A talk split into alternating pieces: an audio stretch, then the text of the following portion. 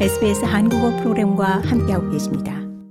호주 축구 대표팀 사커루즈가 2026 FIFA 북중미 월드컵 아시아 지역 2차 예선 2차전에서 약체 팔레스타인에게 1대 0으로 승리를 거뒀습니다.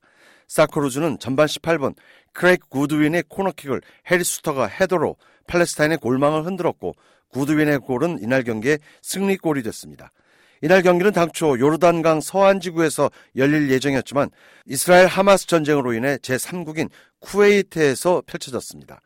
그레엄 아놀드 사크로즈 감독은 이날 경기를 통해 얻은 것은 승점 3점이라며 경기 결과에 대해서는 비교적 실망스러워하는 반응을 보였습니다. Yeah, Palestine, uh, we're going to come out that type of energy, that type of work rate and fight and 그레엄 아놀드 감독은 팔레스타인은 나름대로 열정과 에너지를 지닌 팀으로 이날 경기에서 보여준 팔레스타인의 투지를 높게 평가한다면서 오늘 경기에서 우리가 모든 것을 보여주지 못했지만 승점 3점은 추가했다고 말했습니다. 실제로 팔레스타인은 최약체일 것이라는 예상을 뒤엎고 예선 1차전에서 레바논과 무승부를 기록한 바 있습니다.